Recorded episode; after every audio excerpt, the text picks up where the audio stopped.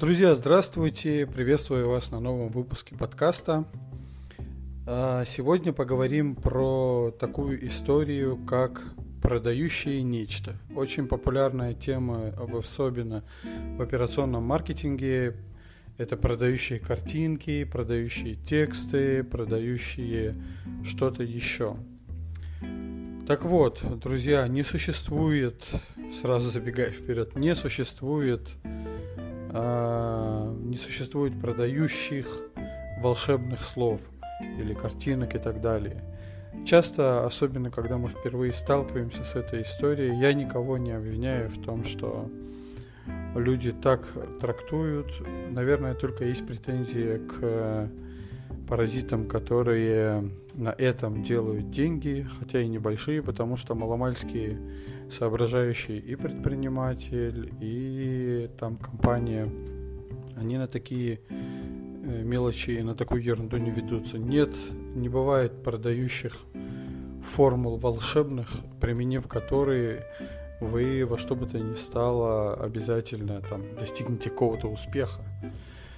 А, давайте приведу несколько случаев, пример. Не так давно я был на одном из бесплатных вебинаров, которые устраивает, э, которые устраивают многие э, известные люди в своих сферах. В частности, в данном случае я был у Сергея Митрофанова. Это человек, который, сколько я его помню, всю жизнь занимается построением и внедрением брендов.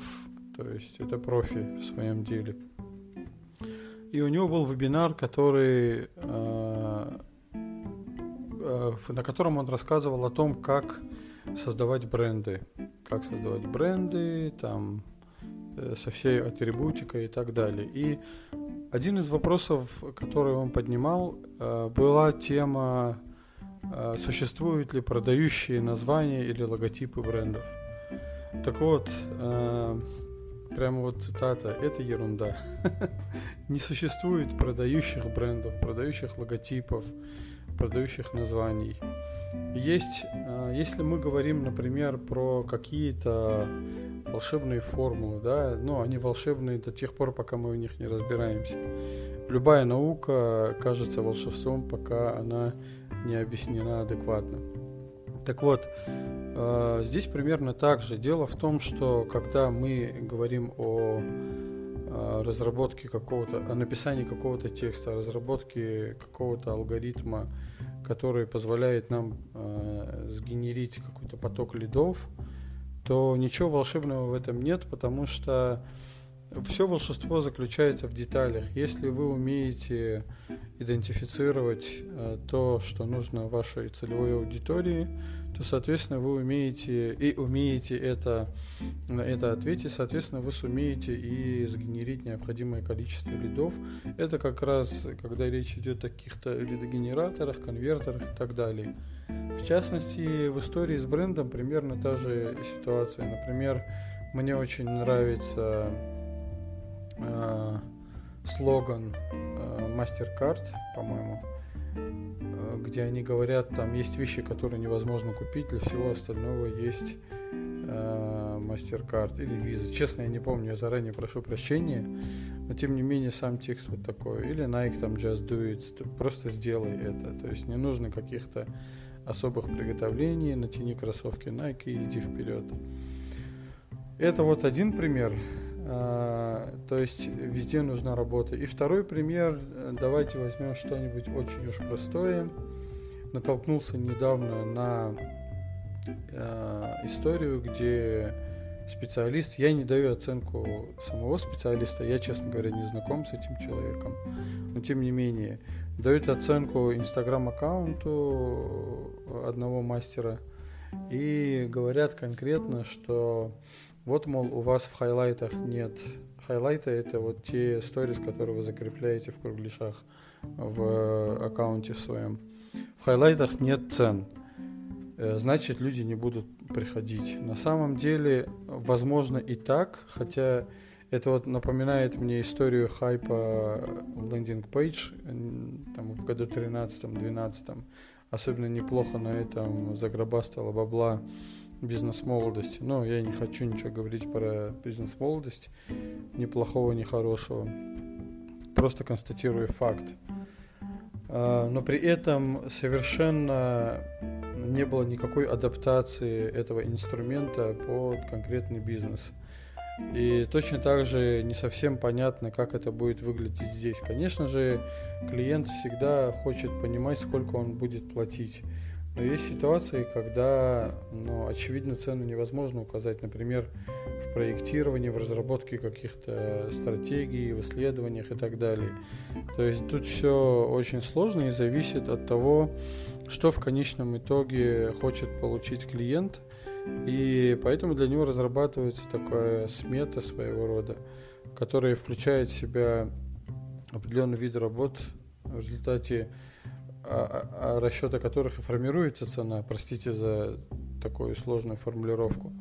То есть, грубо говоря, человеку говорят или компании, да, там у вас в хайлайтах нету цен, и поэтому к вам не пойдут клиенты. Да, чушь и ересь на самом деле, потому что если вы говорите, что ваш клиент должен указать в хайлайтах какую-то конкретную информацию, не только цены, э, то будьте добры объяснить почему. Э, это нечто, что вы рекомендуете абсолютно всем, или это касается конкретно этого аккаунта или этой категории услуг, бизнес-модели и так далее. То есть все должно быть обосновано. Нельзя вот так вот огульно говорить, что это можно делать или это нельзя, потому что это продающие, это не продающие. Э, с другой стороны, вот если взять пример с этим же кейсом про Инстаграм аккаунт, э, есть очевидная история, связанная с запросом клиента.